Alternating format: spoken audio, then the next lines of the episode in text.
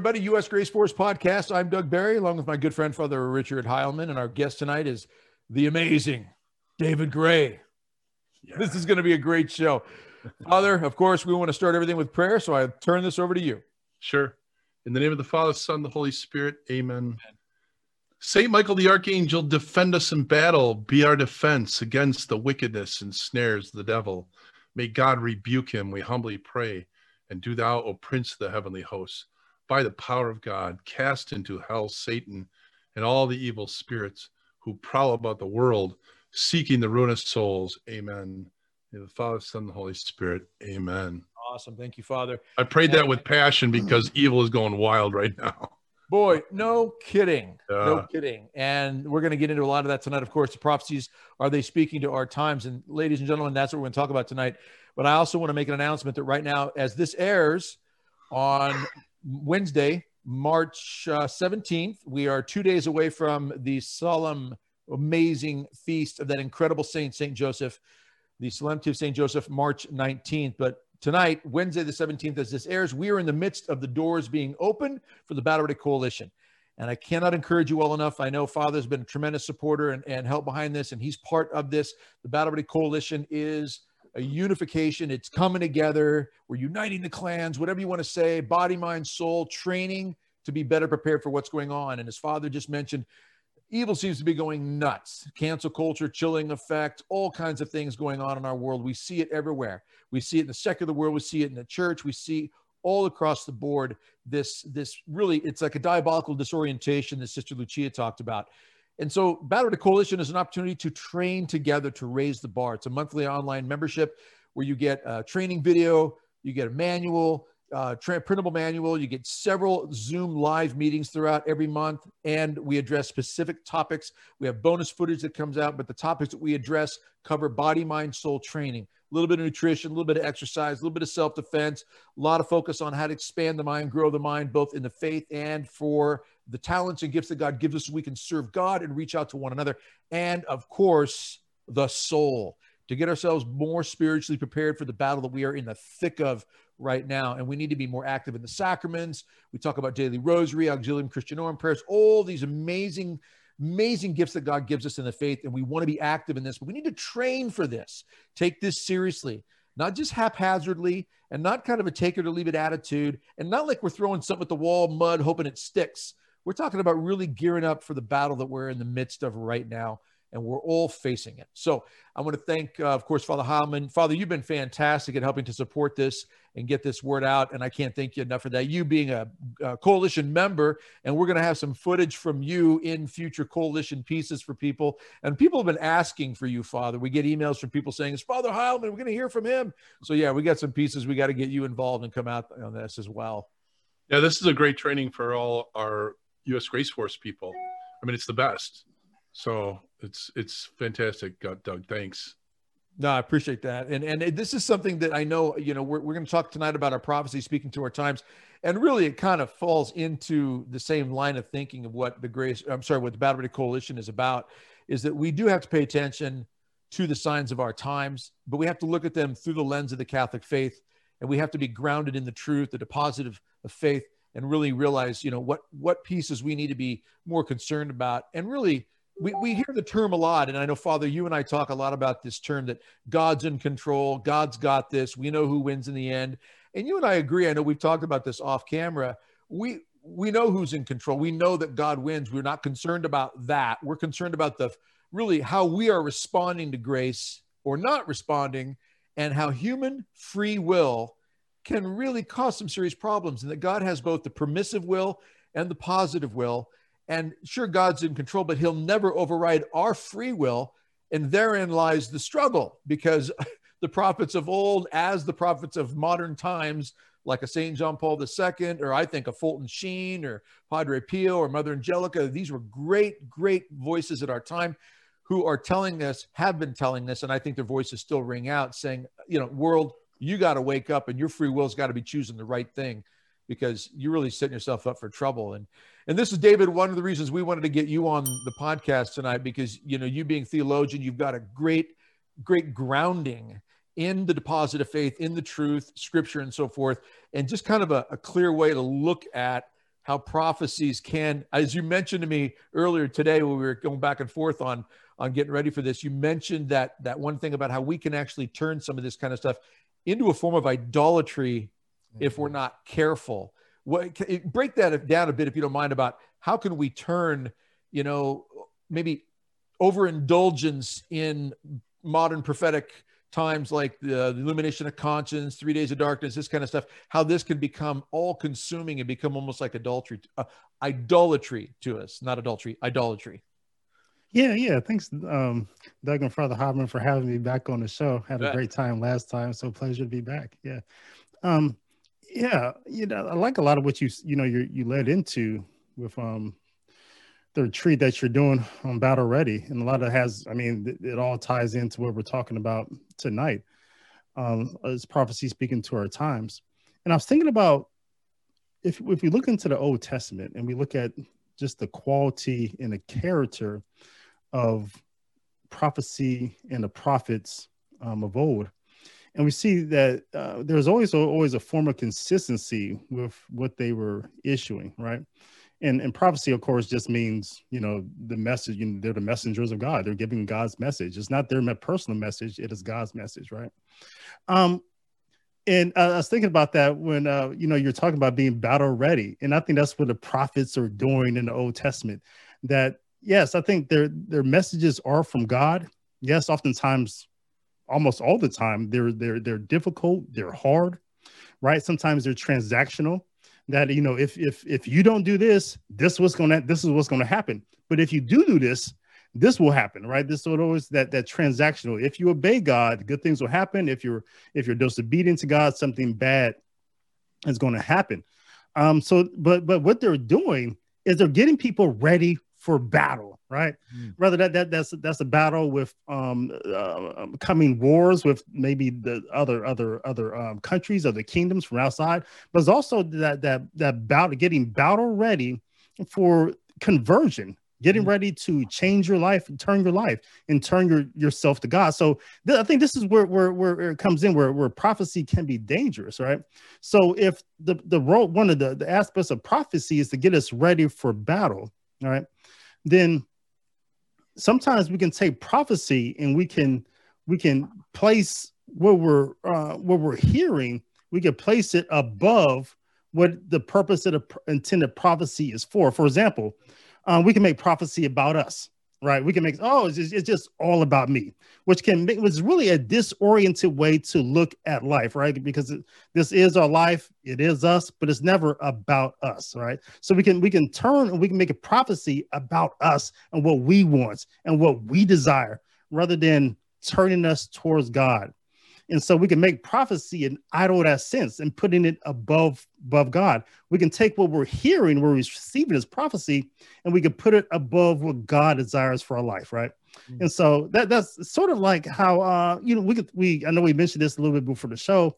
I think one one clear example I think most recently was um the election of the reelection of President Donald Trump. Clearly his reelection, right? But then it didn't turn out that way for uh, or some, you know, the, the, powers that be did make it the will of the people wasn't representative with the, with the will of people actually voted. So uh, right after the election, that was a. am sorry, David. That was a that was a very nice way of putting it.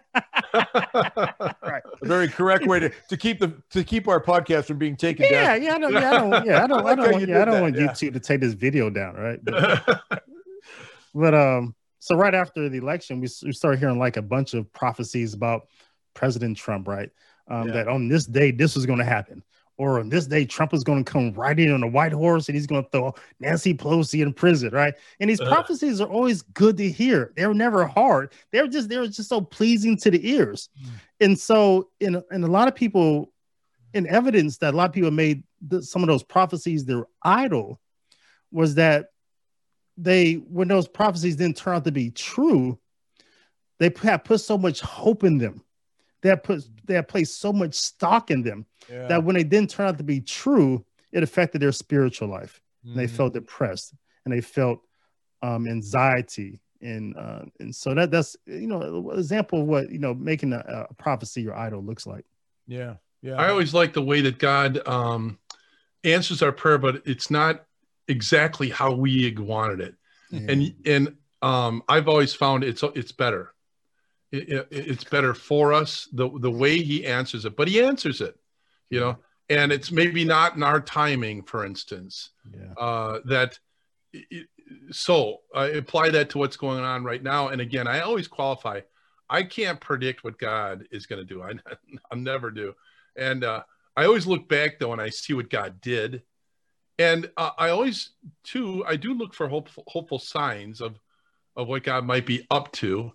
But uh, in, a, in a spirit of hope that these signs are meant to give us a, a, a kind of hope.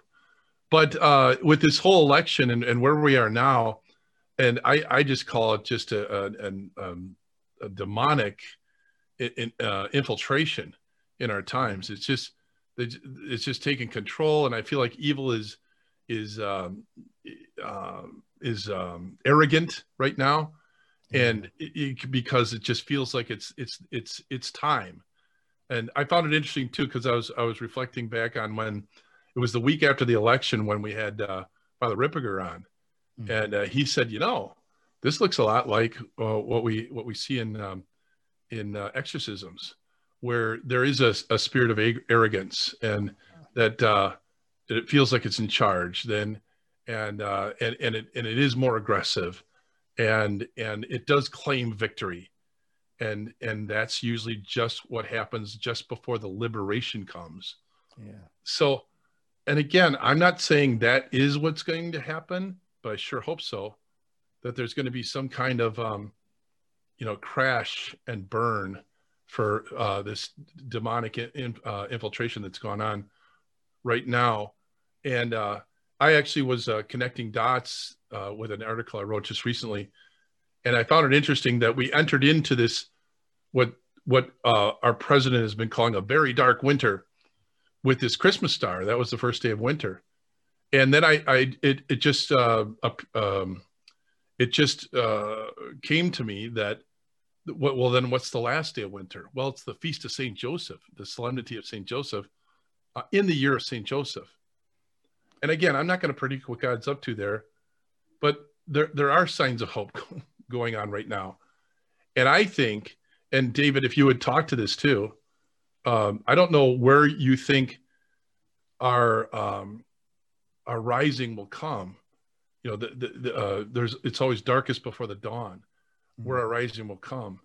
But I I think we're heading toward a, a, an enormous revival, and and because I think that evil has been so arrogant, and like Father Ripperger says, like it does just before liberation comes, and so aggressive that I think that a lot of people are understanding you know, I think the people that that uh, put him into power or put this this this regime into power. I don't want to point at any individual person because it's a lot of people that are involved in this, but uh, I I think they're becoming horrified as they're seeing so much evil, um, you know, right, right in our face.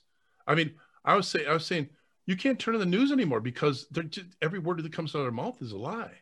I mean, it's, it's just that aggressive mm. uh, right now and and I think it's it's becoming more apparent, more shocking to people, and also too, and I, this goes to uh, I don't know where it is, to Tim, Timothy three, I think it is, but when he talks about the end times, where people will be licentious and and uh, you know lovers of of the flesh and all this stuff, and, but the last line of that is um, they will make a pretense of religion, but deny its power. Okay, and and uh, I just think that, if if anything, is um, what we're being what's being revealed to us right now. Well, I, you know, Father, I, I, I want to yeah. chime in if you don't mind on that point because I think you make yeah. a good point. And David, I, I don't want to cut you off, and we want your response on this. But you know, the signs that we're seeing when we hear things like, uh, you know, Mr. Potato Head gets canceled, I know, Seuss gets canceled and we all go, wow, this is getting crazy. This is insane. And then there's a lot of social media memes that are kind of poking fun and kind of laughing at this and that. That's not the stuff that concerns me the most. I mean, those are indicators. I see those as major red flags and indicators. But what you just said, Father, about this pretense of religion, right? There's something about the we're it's the, the canceling of God, the the mocking of God. Um, there's a movie coming out um, called I think it's called The Unholy, if I'm not mistaken. If you've seen the trailer for this, I saw the trailer, and it is actually um, coming out on Good Friday, and it, it's it's a horror movie based on Marian apparitions Okay. And the trailer alone, I, I, I watched the trailer because I, I, some, you know, this stuff comes to me as it does to you too. I know when you're in this, this line of work, you know, people are communicating with you on things. Have you seen this? What do you think of this? And so forth. And when I came across uh, this trailer was, you know, was mentioned, I, I, I, I, I almost started to weep for our blessed mother because they, they horrify the idea of our blessed mother. Now, I know saying this is going to cause some people to think, oh, what's he talking about? We need to look into it. I'm going to say, if you look into this, you better do it at arm's length this is the sort of thing where I think, you know, you don't mess with someone's mother, and especially Jesus's mother. And this is one of these things, you know, pretense of religion, mockery of God, mockery of religion to such a degree now. And then we get these kind of, I almost feel like it's one of these things where you're doing this and then boom, the uppercut, you know, where Dr. Seuss and Mr. Potato Head, boom, we're trashing God and and we're and we're just we're, we're relentless in in undermining your worship of god. Still we're dealing with churches that have been shut down. We're dealing with fear tactics to keep people from going out and worshiping god. These types of things i find much more concerning and i think a lot of the other stuff is is part of it but not nearly as egregious as things that are attacking the holiness and the sacredness of worship and our church and and, and this whole day of, of, of the understanding of, of God and how we need him in our lives. David, what are your thoughts on, on this, on what Father and I said? Yeah, one, one thing that, that that struck me as both of you were talking was it was the fact that man, pride. One thing you can count on about pride, pride is consistent in the sense that pride always comes before the fall, right? Yeah. and so yeah. I mean, that's that's like a lot of what you're seeing right now, just just a bunch of pride at work. I mean, they, they are very triumphant. They're very victorious and they're, they're taking victory laps. Um, but you know, one, one thing is also consistent about God. We can say there's a lot of consistent things about pride, right? We can point to a lot of things, but also what's consistent about God in response to pride is God, God always lifts up the holy, right? He strikes down the proud. And so we, we, we can't count on that aspect. I think, and, and Father Heilman is correct. I think, you know, obviously there's going to be a revival but we don't know what that's going to look like, right? And I think we may be surprised about what that revival yeah. looks like, right? And so that, that's one thing I wonder about. I think last time I was on the show, I think we talked a little bit about that, about perhaps now we're entering to, you know, the church being the body of Christ. Now the church has to experience the same mission or the same journey as Christ at Calvary in in in part of that journey what age are we in with the church? Are we in the age of persecution right? Um are we are are we are, are we on our, our way to the cross? Are we carrying the cross? Where, where are we at in that journey right? But in, inevitably how that does that that story unfolds is that christ is resurrected. So i think so obviously there's going to be a, a revival. I wonder what it looks like. And i think and I, I think you guys are right too about the um, you know, the, the sense of something uh, crazy is about to happen, right? You know, what, what, what is this fall going to look like, right? When, when the prideful are struck down, what is it going to look like? I mean, you can only persecute God's church for so long, right? You can only do evil for, for so long before God just sheds a light on all of that. And so I, I think one sign that the fall may be near. I don't know. I don't want to give a prophecy. But one thing you can say about Washington right now, and at least the executive branch, is that no one's in charge, right? It's not Joe Biden. I mean, th- th- I mean, this guy he doesn't even know his name. He doesn't even know where he's at. I mean, he's not in charge. This, I mean, it, it, so so who's in charge? Is it Nancy Pelosi? Is it the yeah? What am I signing radar? Right. That's what that's what I felt like with the uh, the the uh, presidential um, what they call those um, the, the debates. No, the the things he signed, the forty things. Oh, the, ex- the executive, executive orders. orders. The executive yeah. orders. Yeah. I was like, I, I, felt like he should have had radar standing next to him and going, "What am I signing?" Oh, yeah. From Matt. Yeah. Yeah. yeah. yeah. I mean, some people some people think maybe Barack Obama is in charge. Maybe there's like a secret government running the government. So, um, but yeah, eventually, so when you don't have someone in charge, all right, um, one, people start to ask questions. I think the media, even the liberal media, is starting to ask a few questions like, okay, how come we haven't had a press conference from right. Joe Biden yet?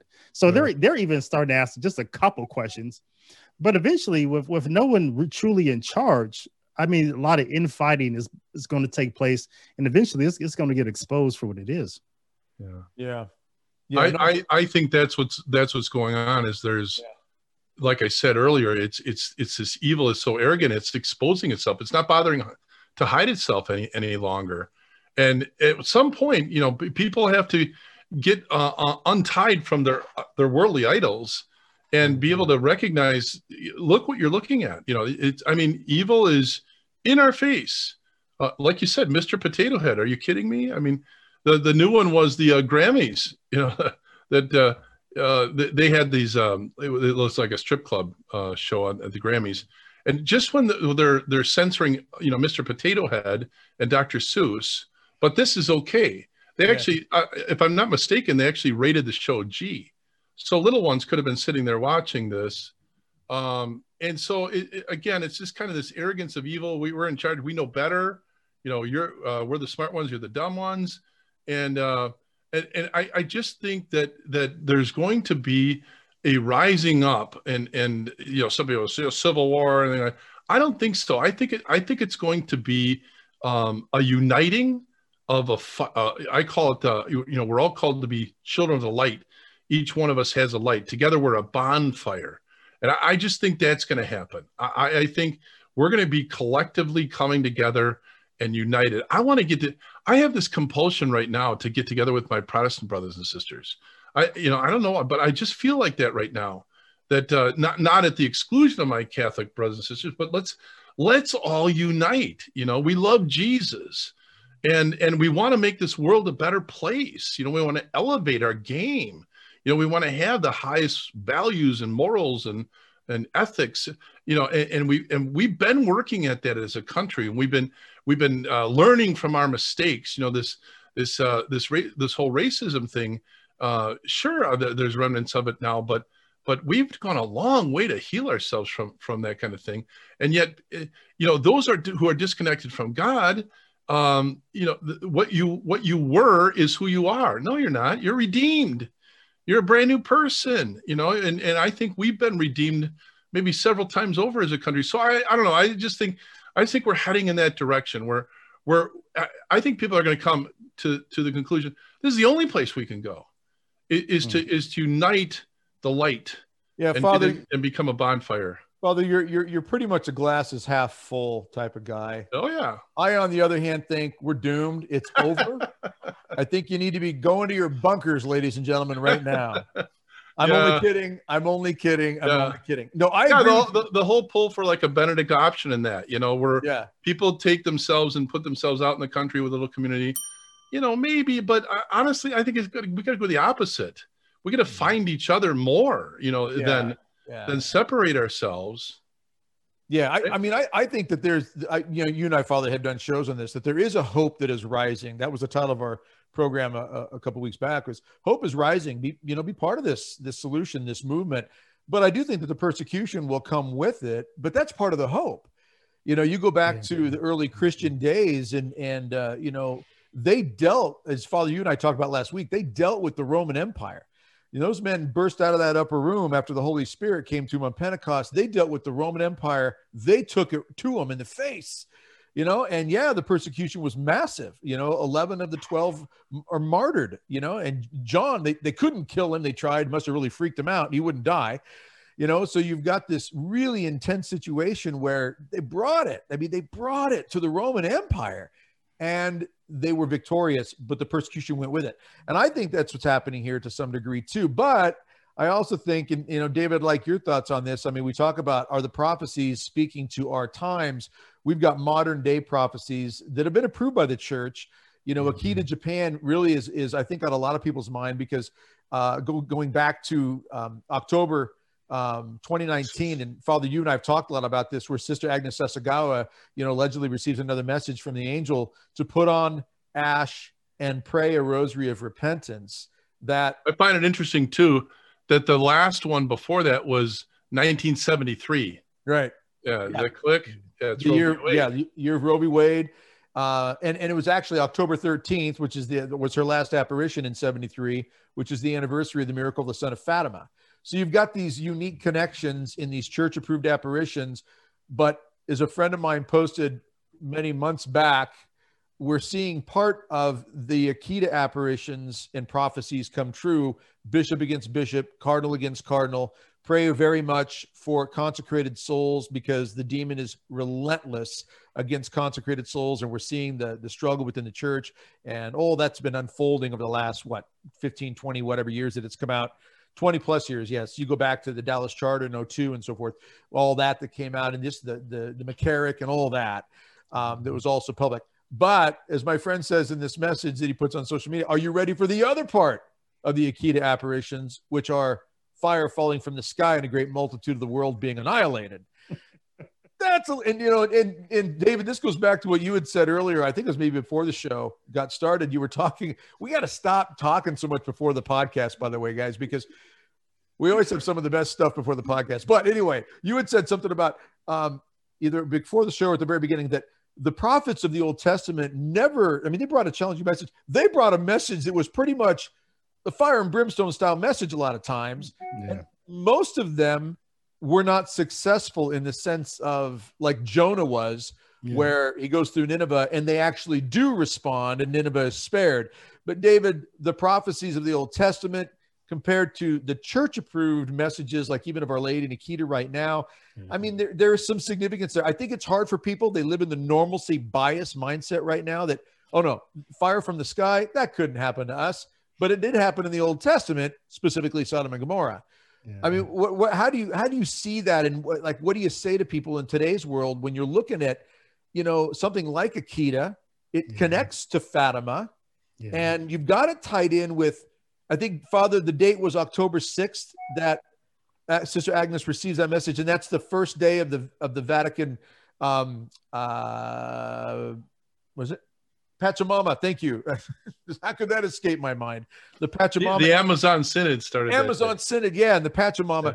you know, um, you know, incidents. So David, your thoughts on the Amazon Synod, October 6, 2019, Pachamama, Akita, Japan. go ahead. Tell us. Just what do you go. think, brother? What do you think? Go. Hey, David, I yeah, in the same vein, doesn't uh, you know, being a scripture scholar, isn't it God's pattern that after an idolatry that he brings oftentimes a plague?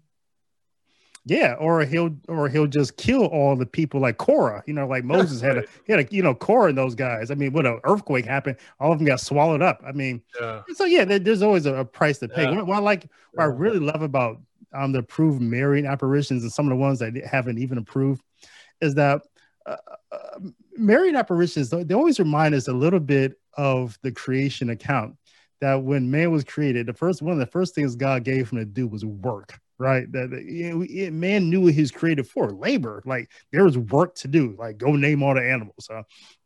And so, and this is one quality that qualities that we see with many of the all the Marian apparitions that have been approved, and some some of the ones that have not been approved, is that mom gives us chores, right? Mom gives us something to do. Rather, um, we we can look at the uh, Our Lady of Good Help in Wisconsin, right? I think we're that was 1942 uh, so we're approaching 80 years uh, from Our Lady of Good Help, uh, who saved all those people, and, and, the fire was burning around right, them, and they found, right. found hope in, in, in the church there. So it hasn't been, you know, it hasn't received that formal approval, but it did have the, the quality of a Marian apparitions that all of them do, and that is mom gave us something to do. She gave yeah. us a chore. Yeah. And so she had told the children there, she she said, um, she said, there's still work to do, right? And so she gave them the, the, instruction to, to catechize and teach. And that's all the apparitions pray the rosary. Mm-hmm. Um, or or or you have to do more, or this is gonna happen. So mom always gives us a chore to do. And so and so that's one thing we, we can definitely look at all the Marian apparitions and, and, take hope in that. And when we discern all these other ones, and that's the one thing we can ask, okay, what what chore did mom give us? All right, what did, what did she have us do? And and and so we we consider this today, especially Our Lady of Good Help, um, approaching 80 years now, and you know what what more is there to do? what more can we do? And so it's not prophecies, they are intended for us to just sit around and just think and maybe not do nothing and, and think they we can just sit on our butts. No, there, there's there's a labor attached to them. And there's the, there's again that aspect of getting battle ready and so we have to figure out how we're going to engage with the world. Maybe like Father Heilman said, maybe there's some things we could do with, with the Protestants, right? Because there, there's some they can do some work. We could tell them some chores, the chores that mom gave us to do. They want to know their mom's chores, right? But you know, we could we could, you know, we could we could have them do some of the chores as well. But um there there's still work to do, and we have to find that work and do it. Yeah, it's um I, I was alarmed uh, in 2019 with the uh, Pew Study research uh, that, um, mm, yeah. that came out August 5th that said 70% of Catholics don't believe that's God on the altar. Mm. And uh, talk about more to do. You know, I, yeah. I, I, thought in that moment, uh, and, and I always get back to too that that my my primary role as a priest is to help um, those in my charge to be the most predisposed to receive the gift of the Holy gifts of the Holy Spirit. And uh, I came across, I, I, bring this up quite often, but I believe it's it's key, in, especially in our times. I came across Pope, Pope Gregory who ordered those gifts, and then my logical mind said, okay, then in order to get all of them, you got to go through number one, and that's the gift of fear of the Lord, or the mm. gift of awe and reverence. Okay, mm. and uh, and I used to call it awe and wonder. I'm calling it awe and reverence because that's the other um, probably the better way of, of, of translating it. But, but the point is, is that to, to help those in my charge to become the most predisposed to receive the power of God.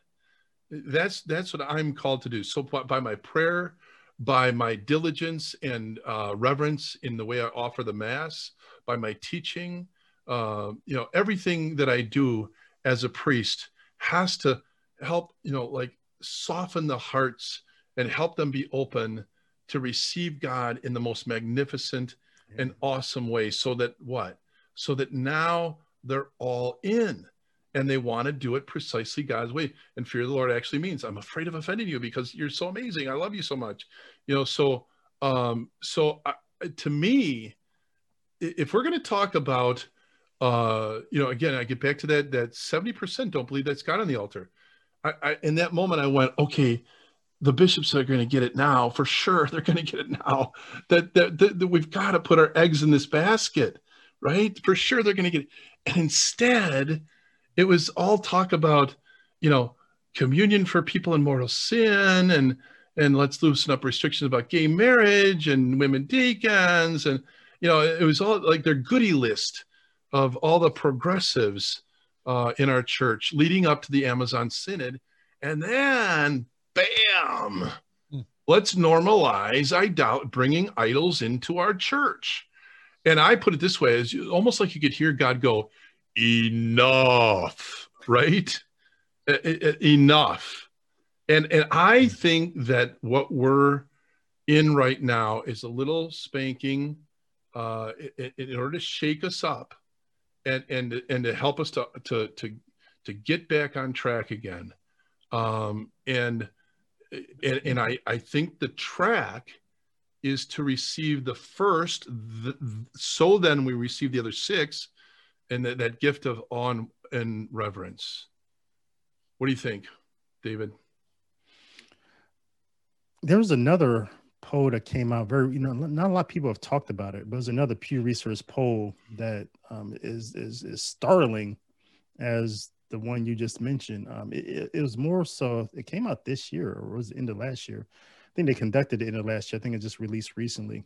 Um, and I'll send you guys a link to it if you haven't seen it, but it, it was primarily um, one of the startling things about it was that it concerned people's disposition or attitude towards Catholic liturgy, right? Mm. And um, one of the questions in, in that poll was um, it was something about how often do you hear um, speaking in tongues in your church, right? And, there are there are also some other questions that would sounded really like towards um, the, the, charismatic attitude, but um, a, a, lot of people have these liturgies that are very Protestant in their in their character, right? Mm-hmm. And and there's so many things like like Father Hammond was talking about that the disposition of a priest during the liturgy mm-hmm. can affect the whole yes. can affect people's spiritual attitude, yeah. how, how they revere God, how they approach the Eucharist, even those little things like during the prayers of consecration, when a when a priest kneels, right? And people everyone's looking at the priest especially if, if you're um say if you're at a Novus Ordo right? I mean people you know he's facing the priest people the priest facing the people. You know the, the show you know is is a, is a form of you know showmanship so everybody's looking at him. And yeah. so he kneels down. Sometimes the priest is sometimes very casual. Sometimes he just barely goes down pops right back up. Yeah. and there's just just no demonstration of reverence. Right. and that that, that affects everyone because he's father and if people who have children know that children imitate their father, they follow their father, um, they look to father for an example. And um, it, as a state of being, being being a child is a form of discipleship. And we've seen, remember in John, that um, um, John the Baptist pointed, you know, oh, there's the Lamb of God. So you had, you had some of the disciples um, go and follow him. And they said, Master, where are you staying? Yeah. And um, and you know jesus said you know follow me and so they, they go to his house. And so this was just an example of this is discipleship at, at, its, at its finest because we're talking about a time when when people if you wanted to take up a trade or you wanted to um, uh, uh, uh follow a, a, path of life then you and stayed with a master. You lived in his house and it wasn't all, all times about learning the trade right? But it's also time about part of learning the trade was finding out how does the master live his life? How does he what does he eat? How does he dress? What time does he wake up? There's all these other things that just form the whole way of life because your your craftsmanship whatever you're doing whatever you're a master of your craftsmanship is um, affected by how you live your daily life. How do you approach your daily life? And so this is what the disciples were learning. They're learning how does Jesus live his life? And they went to stay with him. And so that's what we do when we come to mass. We come to the Father's house. And, and while we're there as children, we're learning how, how do we how do we behave? How do we walk like father? You look like you know if you look at a lot of children, or especially you know I have daughters. I noticed that my daughters they walk just like their mom. They have this same way of walking, the same gait, the same, you know, which mm. is fine with me. Mom doesn't swear hips or anything like that. She just walks like a normal person, one leg in front of the other, but they all walk like their mom. And, and so this is what we do when we come to church. You know, we're how does father walk? How does he approach the altar? What does he do? And and so and and that's what we're missing. True examples of fatherhood during the liturgy. And this is something you don't have to go to traditional Latin rites to to find this. You can right. if you're you're at a Novus Ordo prayers, you just need a good faithful priest who's right. reverent and, and and he approaches the mass as as it ought to be approached and celebrated.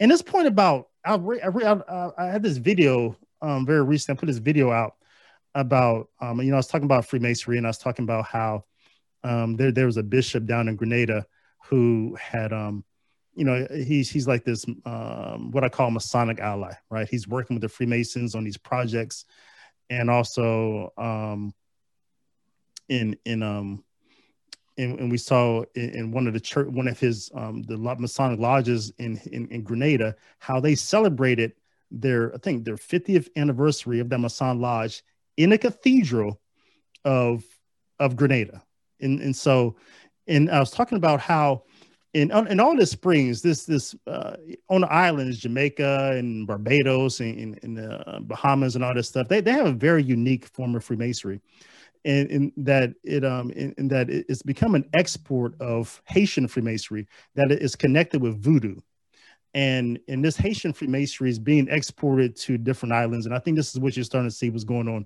in Grenada, this Haitian voodoo Freemasonry, mm. and and in talking about signs you're talking about signs. You talk about two of the places on this on this side of the hemisphere that's most affected by this Haitian voodoo Freemasonry is Haiti and New Orleans. In New Orleans, you can also find a lot of this Haitian voodoo Freemasonry. Um, and and and interesting, these are two of the places. What in like 2010 and 2005, Haiti had that earthquake right in 2010, and and um, Hurricane Katrina in in 2005.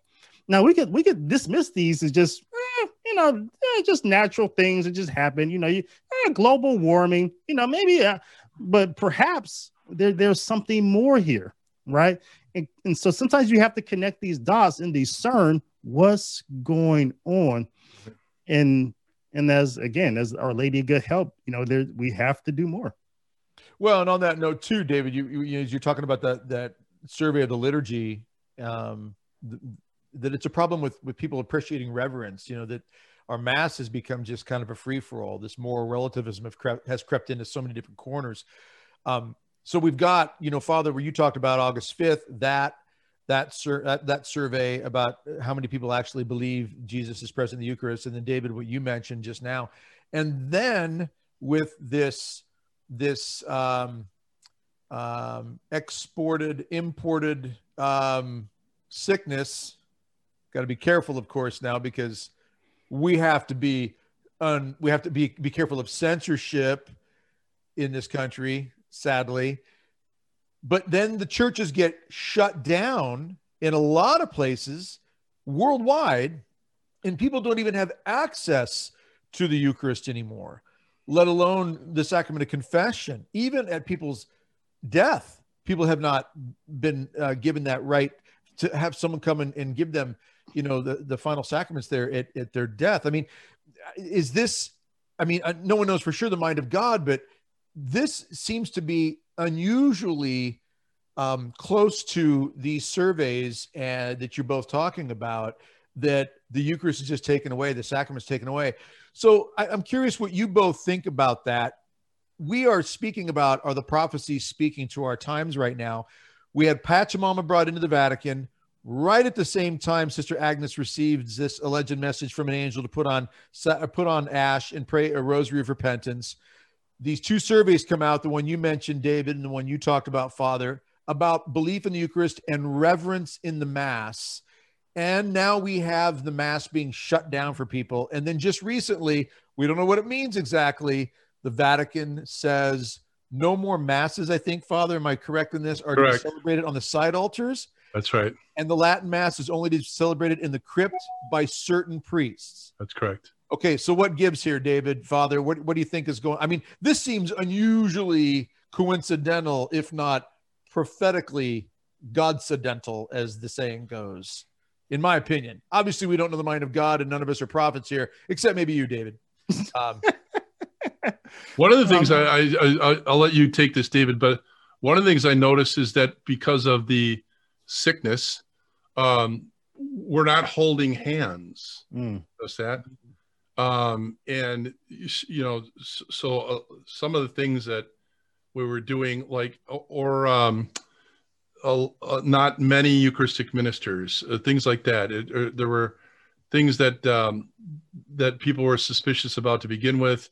Yeah. Uh, did it take away from the ability to have that reverence at mass?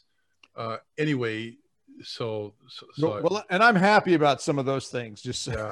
I mean, I'm I'm happy that some of the call it shenanigans, you know, have been diminished or reduced. That I'm happy about. But it, at the root of it, the fact that we wouldn't have access to receive Jesus. And then, of course, there's the big debate over reception of Holy Communion on the tongue or on the hand, mm-hmm. where you've got some bishops who've just said, we're not allowing it. If you come into our church and want to receive on the tongue, ixnay, you're gone. You know, we're not going to give it to you. I, I know people who've said the priests have just actually publicly said to them, extend your hand, mm. you know, when they've come to receive on the tongue. So, you know, there's all of this has gone on, which has really caused, I think, a lot of confusion for people. It's really broken a lot of people's faith, too. I know they've told me. You know, these are people, lifelong Catholics, love the faith. They're older, you know, and I've had several down here where I live in Tyler, Texas, say to me, and I've heard this through comments in Facebook and, and, and other social media Doug, this has really tested my faith as a mm-hmm. Catholic that the bishops and priests, I mean, the removal of Jesus in the Eucharist to have reception, and then to tell me that I can't receive on the tongue. This has just been it's been an upheaval and confusion for a lot of people. I mean, David, what do, what do you think about some of this? Yeah, you know, the, the, the attack on the Catholic liturgy is demonic. Just always has been. It, it, yeah. it, just the deconstruction of the liturgy, the the the bringing in reverence to the liturgy, it's just an attack on the whole Eucharist itself, It's an attack on Jesus himself. And this has always been a case throughout church history. We can look at every heresy of the Catholic Church and we can say indirectly or indirectly, it was attack on the Holy Eucharist to to bring about irreverence and to destroy people's faith. And, and that poll I was talking about is, is actually you can go to Pew Research um, to find it. It's called "Faith Among Black Catholics," subtitled "Most Black Catholic Worshippers Attend Predominantly Black Congregations and See a Role of for Religion in Fighting Racial Injustice."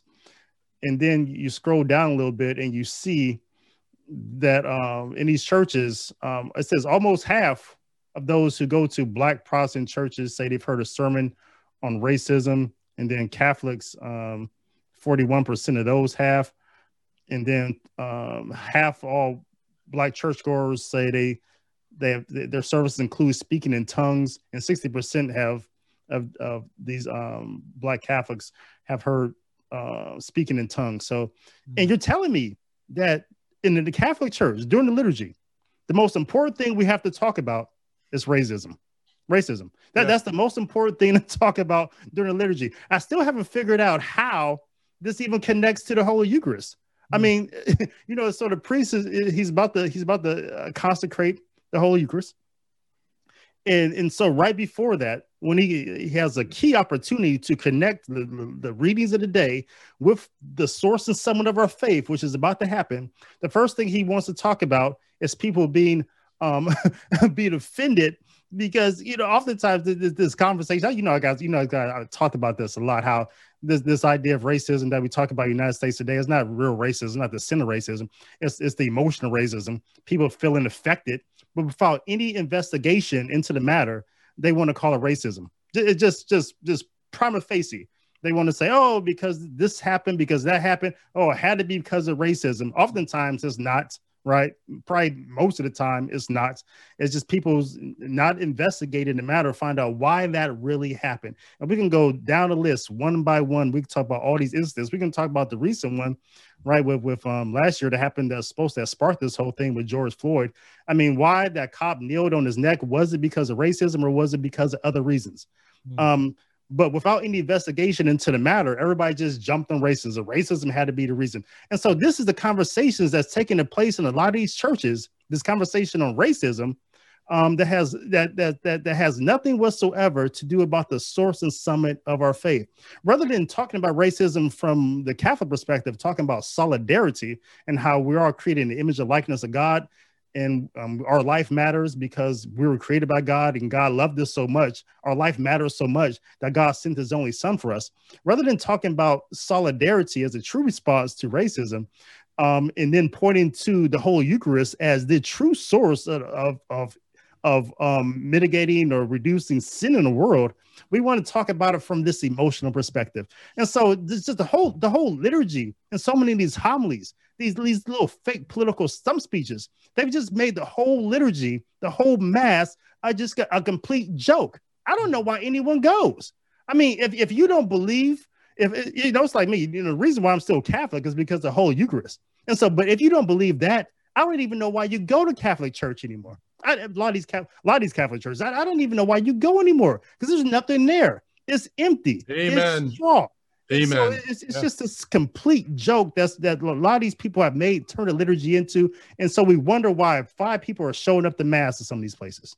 Uh, amen. I'm tracking exactly with you. Yeah, David. Right if you were if you were named Pope tomorrow, and based on you know uh, apparitions, prophecies that were laid before us in in recent years and what we're going through right now what would you what would be the first thing or things that you would you would implement in the catholic church if you were named pope oh um i mean just just uh, day one can I, right i just say i think battle ready coalition would be at the top of your list right, right? right. yes yes nice. so yeah free everyone gets a free membership to that first of all but uh yeah if i was pope so here's my executive orders if i'm pope no but uh I mean, day day one ad orientem. I mean, I'm not, you know, I'm not going to stop. Yes. I'm not going to stop. I'm not. I'm yeah, not going to stop yeah. the um. Tradi- I'm not going to stop the Novus Ordo, but ad orientem day one. yes. Restore, um, Saint the prayer of Saint Michael at the end of every mass. Yes. Um, restoring the, the devotion to the holy name of Jesus. I mean, yes. all you, you you ever watch all these movies? How many times Jesus' name is mentioned?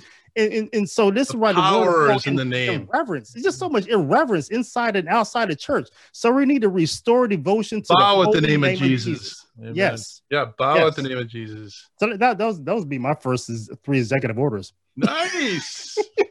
well, I was named pastor of this parish, and that was the first things I did. So. Amen. Well, I know, yeah. Father. Father, you said one of the first things you did to help bring about reverence was you changed the music. Yep. Mm. Yeah, I mean, talk just mm. a little bit about. I mean, that that's powerful, and the reason why. I mean, and and what happened from there. Just give a, a little. Yeah, we actually had a uh, ritual uh, hymnal burning, bonfire burning. Did you really? well, a bunch of us guys got together with some beers and did it. Oh, but we wow. we took we took out all the. I'm not going to name names, but you know what I'm talking about with all the frilly music and you know the contemporary hymns. Yeah, and yeah. and got wow. rid of them. Yeah, yeah, yeah. But so, but by changing, we just had fun with it. We were just we were done, you know, and, yeah. and so but yeah, and then we worked hard at a, choir. I got a very good music director, and yeah, that was one of the ones I felt was very necessary. Sacred Beauty, you know, and uh, it's it's very necessary that we work at that area and get rid of this um, just inane, you know, just kitschy um, uh, contemporary uh, songs that are not hymns.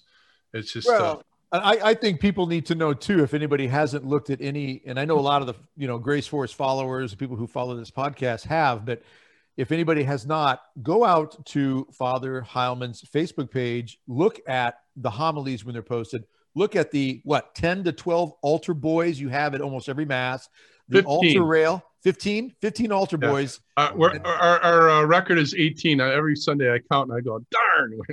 have you got any, you have, you got any, um, have you got any priests out of that yet? Anybody went to seminary yet? We've, yes. Well, we have one uh, that's uh, uh, on his way.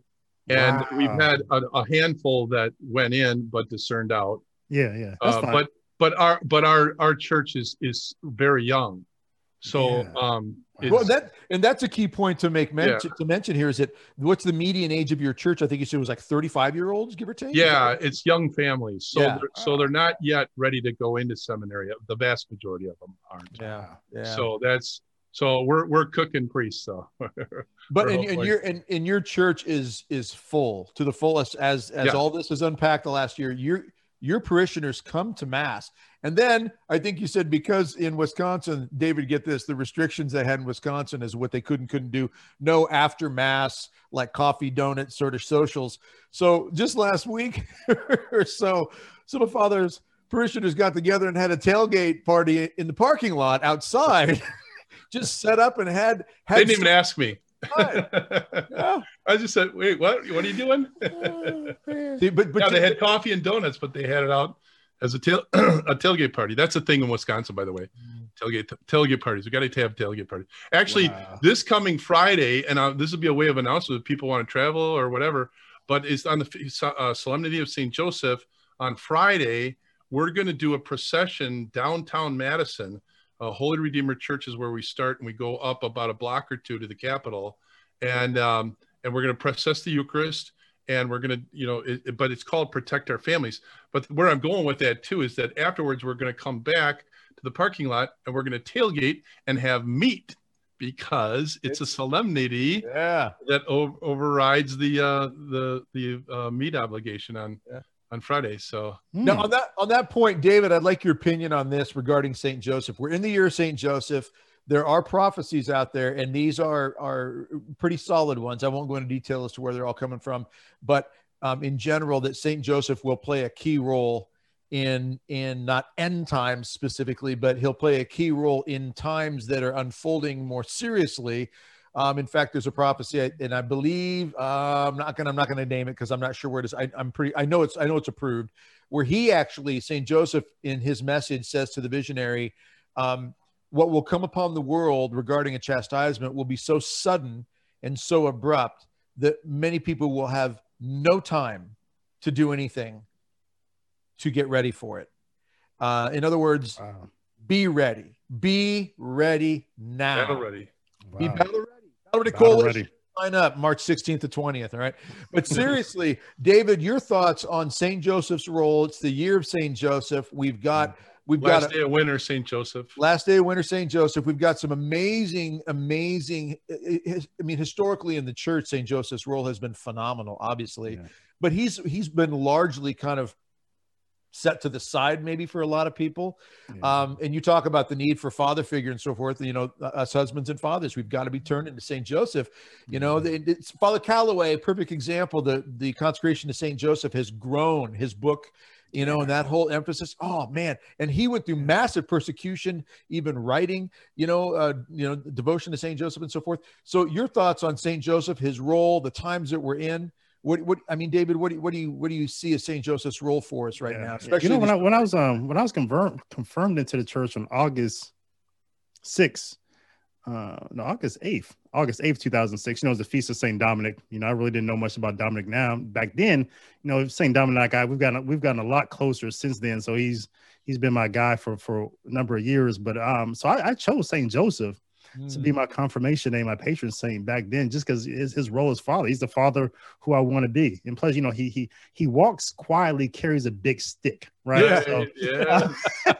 so doesn't say a whole lot of scripture, right? But you, uh, you you know his presence is there, like father. You know, you know when dad's in the house, dad doesn't have to say a whole lot. Right? His presence his presence is still there. You know, wait till dad gets home, type of thing. Yeah. And so um, I'm not surprised about these prophecies at all, especially the, the one you just mentioned. So it sounds like something um Saint Joseph would say. It sounds like a lot of his character, you know, that um uh sudden, abrupt. Okay, yeah. he's a he's a man of action. And so this is a, a, a great time to be for for this year 2021 for it to be the year of saint joseph because it's time for action. He's a saint of action. And and, and so there's work to do. And so he's a great he's a great model for us to follow. So yeah well, let's do it. and on that point, David, you know, and, and Father, I'll pass this to you, but but just on that point, you're right. He's a man of action. He's a man of, of quick action when God mm. calls for it that that the angel would come and tell him that Herod has a design to kill the child. You need to flee into Egypt. Yeah. You know, all we know is that clearly Joseph responded right away, and then he took Our Lady and and Jesus, the Word incarnate, and took them through a incredibly dangerous, arduous journey. And he had the the grit and the toughness to do it, and, and just the trust in God but God did not, and this is this is the this is stuck stuck in my crawl space, you know, the, you know that that piece that place under the house that when something gets in there and just starts to eat away. This bugs me when people say, you know, I'm just going to trust Jesus and not worry about doing anything. You know, back to your point, David, the blessed, yeah, you're right. It's like? The Blessed Mother always gives us chores to do. St. Joseph is that man that if anybody would say, I trust Jesus, in fact, I'm holding him in my arms right now. and still, God tells him, You need to go. So he had to act and he had to act right away. So trusting Jesus, absolutely, but also know that we play a role in our, our behavior physically and naturally in this world. And Joseph, I think, embodies that by responding to God's call through that angel, telling him, You got to flee to Egypt and you got to move now. And Joseph says, I'm on it. And he goes. We need to be the same way. I, have noticed in my own journey, my priesthood, I, I've gone uh, pretty much through the Trinity. So I, I started out with Jesus as uh, my pal, you know, my brother, you know, and we walk hand in hand. And and and so there was a there was a sense of almost um, uh, irreverence, if you will, uh, that we were chumming, and and if you're not careful with that image, you can say, well, you know, you're my pal, and you, you don't mind if I do this and this this and that. You know what I'm saying? So it was it was uh, really watering down, at least the way I took it, and I think the way the church was taking it at the time. Um, then I went into the Holy Spirit phase and that I, I, actually got really involved in the charismatic renewal in the 90s and i do believe my sense of belief in the power of god came out of that. I got out of that just because a lot of pride erupted in the in the community. A lot of prophets were emerging and telling me and others that if you don't believe what i just heard from the holy spirit you're going to hell. And so i couldn't get out of there fast enough. But but i'm in my father phase right now. And uh, i've been focusing on god the god the father and I do think our culture and our church really needs uh, to focus on fatherhood. Mm-hmm. I think mm. it's been missing. I think I think it's been abused actually. You know, we're the Homer Simpson fathers, aren't we? Mm-hmm. You know, that's the kind of mm-hmm. fathers that we've been portrayed as. Yeah. Feminism has abused us. Mm-hmm. Um, you know, pornography has abused us. Uh, it, it, um, just our, our other idols have abused us you know, uh, sports. I'm a huge sports fan, but so I, I'm not saying anything against that. But but when they become I- idolatry for us, all of that has abused us, and it's really diminished fatherhood. So many missing fathers right now. Uh, yeah. Divorce has skyrocketed. You know, it's become very easy for people to make the choice that we had this argument last night, so I'm getting divorced. You know, and it just it's uh, uh so yep. uh, to me, if there's any other time right now where we have to really focus on fatherhood, and so Saint Joseph, it's right now. What do you what do you think about that, David? Yeah, yeah, everything, everything you say, I'm just listening and just wanting to take a notes in my head. Yeah. Um, so yeah, yeah. What about you, Doug? Yeah, I'm a I'm a sports fan too. Yeah. oh yeah. you said other things, right? no, I you know what? It's absolutely right. And David, you and I, you know, both being husbands and fathers, you know, I mean, how many children do you have, David? Yeah, I have um, four daughters. Four daughters, yeah, and I have I have four sons and a daughter and five grandkids now. And I know it's hard to believe because I look like I'm like 35, but no, it's I have five grandkids. Yeah. You actually do. You look 35. Oh, oh yeah, yeah. Until I don't shave for a while, and you see all the gray coming out of the chin here. Yeah. No, actually, you look like you look like Bruce Willis if Bruce Willis was 35. I do get that sometimes. Yeah, the Bruce Willis thing, you know, but uh, but you know, I but you're I mean you're right, Father. The Saint Joseph role. This is something when Father Calloway did, you know, when he wrote this book, you know, consecration to Saint Joseph, and my wife and I went through the full 33 day consecration. We had done the consecration of the Blessed Mother, Saint Louis de Montfort. My my wife and kids and I had done it a couple times over the years. But when St. Joseph came out, we thought, how perfect, just, you know, bring St. Joseph in too. So we did the 33 day consecration a year ago. And we've been, we've been praying a consecration prayer to St. Joseph, Memorare St. Joseph, and other prayers every day since then. And it, it, it, was that one initial moment when we said, you know what, we're taking the plunge, we're going for it. We did the full 33 day consecration, and boom, it we just we just made the choice. We're gonna we're gonna make this stick by God's grace you know and i i just want to you know reference to to men out there any man out there anybody in general who wants to do consecration st joseph do it okay but for us husbands and fathers in particular any man in particular single married priest consecrate whatever your situation is look choose it you got to own it you got to own it that's one of the things we talk about in the battle coalition all the time own it own it. You can't just wait for some angelic injection to hit you in the arm and then now you're animated and you're not making choices on this. It's just happening through you. Own it, make the choice, you know, devote yourself to Jesus through Mary and St. Joseph and realize that St. Joseph will not fail you. He will not let you down if you choose to cling to him as that role model. So yeah, St. Joseph is is everything. And yeah, Father, I mean, I'm in Texas. I know you're up there in in uh, the great state of Wisconsin, where I think it's like 27 degrees right now and snowing. Yes, I, I think we're sitting right now.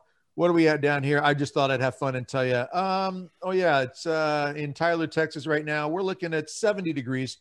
Anyway, I just thought I'd bring that up. Shut up and it's uh, going on nine o'clock Central Time here, seventy degrees in Texas. I don't know what it's like there in where you are in Illinois, David, but uh, I can't imagine it's as warm as I am down here. No, it's, it's actually a balmy fifty-two. Oh, so. that's that's not nice. terrible. Yeah, that's not bad. Yeah, yeah. But I would come up, Father. I would gladly come up there uh, and and do this procession on on Friday. That just sounds phenomenal. I think good. Come on, needs to do this. Yeah, come on up. That'd be amazing. It's like an 18 hour drive for me. No problem, man. yeah, I mean, had to yeah, had to take Saint Joseph a little bit longer to, to get to Egypt. So yeah, right? well, that's okay. All right, you got me. You got me. I'll tell you what, David. I will swing by Illinois, pick you up. We'll go oh, up. Nice. Oh. Oh yeah, yeah, I deserve that one. Yeah. All right, we digress. I'm looking at the clock. I think we're out of time. This has been great, David. Um, thank you so much. I was really excited to have you on because uh, you're so fascinating and uh, just thank you. So um, let's. Well, and, yeah, go ahead. Real, real, quick, Father David. I want to thank you too. This was short notice, and again, you you came to mind right away when Father and I were talking about. Look, yeah. we've got to find someone who's got. I mean, you've got the great sense of humor. Number one, I love yeah. that. You know, and and you so you know you've got that that that brevity and so forth. That's just just, just so good. You know, just to kind of light lighten things up. In other words. Yeah but you've also got that real theological grounding which we just really appreciate you know just to find the right way to look at the prophecies and i think what you you said i want to sum up for everybody is look, ladies and gentlemen, realize the prophecies, scriptural, they're real. They can, yeah, Fatima, Akita Japan. These are, yes, there, there are proved legitimate prophecies. There are things that are unfolding and have unfolded that look very much like we're living through some of this right now. The Pachamama incident, Sister Agnes Sasagawa, October 6, 2019. What's happening right now with the sickness all over the world, the Eucharist being taken, whatever it may be. Yeah, some stuff looks pretty real right now. We don't know the mind of God. However, I think David, you said it very well. Don't make this an idol. Whether it's you, whether you're thinking about three days of darkness or illumination of conscience, whatever it is you're thinking about, and you're and a lot of people are so focused on that. I say mm-hmm. pay attention to it. If it hasn't been condemned by the church, sure, pay attention to it. Pay more attention to the approved apparitions of the church, but pay more attention to, along with that, uh, Our Lady of Fatima. I, I, I love Our Lady of Fatima and, and all the apparitions of Our Lady, but she points to her son. Yeah. So get to confession, get to adoration, get to the Eucharist, pray the rosary, pray the auxilium prayers, be in the thick of the battle. Don't take it lightly and know that any apparition, especially of our Blessed Mother and any prophecy, is for one thing. Like you said, David, I think so well. She gives us chores to do because we have work here to prepare for heaven and to prepare for her son. And that's mm-hmm. got to be the main focus. I just had to throw that out there because it's too easy, as you said, David, to make these idols, to put them on a pedestal and to get too caught up. And all of our conversation can be about prophecies and not about yeah. the day to day. As I heard it put wonderfully, your altar to serve God, if you're a husband, a wife, mother, father, is in your home. It's for your spouse, it's for your children. For father, it's at the altar, it's in the confessional, and so forth.